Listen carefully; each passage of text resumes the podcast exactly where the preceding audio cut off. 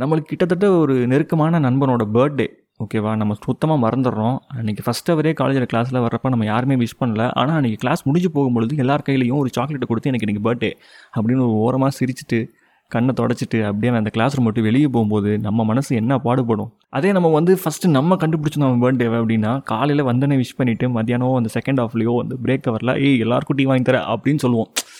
அப்போ நம்ம வந்து அவனை ட்ரீட் கேட்டிருக்கலாம். அது ஒரு தரமான vibration but you know when you forgot your friends birthday that is very bad actually speaking so நான் என்ன ப்ரோ டிப் தரேன்னா குமார் ஒழுக்கமாக உன் ஃபோனில் கேலண்டர் எடுத்துகிட்டு உன் முக்கியமான நண்பர்கள் அவங்க பர்த்டேஸை மட்டும் அட்லீஸ்ட் மார்க் பண்ணி வச்சு விஷ் பண்ண தப்பு இல்லை சரியா? சில பேருக்கு பெருசாக தோணும். சில பேருக்கு அதெல்லாம் பெரிய இம்பார்ட்டன்ட் மேட்டராக தெரியாது. பட் பர்த்டேன்னு வந்துட்டா எல்லாருக்குமே ஒரு எதிர்பார்ப்பு இருக்க தான் செய்யும் குமார். சரியா? ஸோ மறக்காமல் உன் வாழ்க்கையில் முக்கியமான நண்பர்களோட பர்த்டேஸை மார்க் பண்ணி வச்சுக்கோ. நாளைக்கு சந்திக்கலாம்.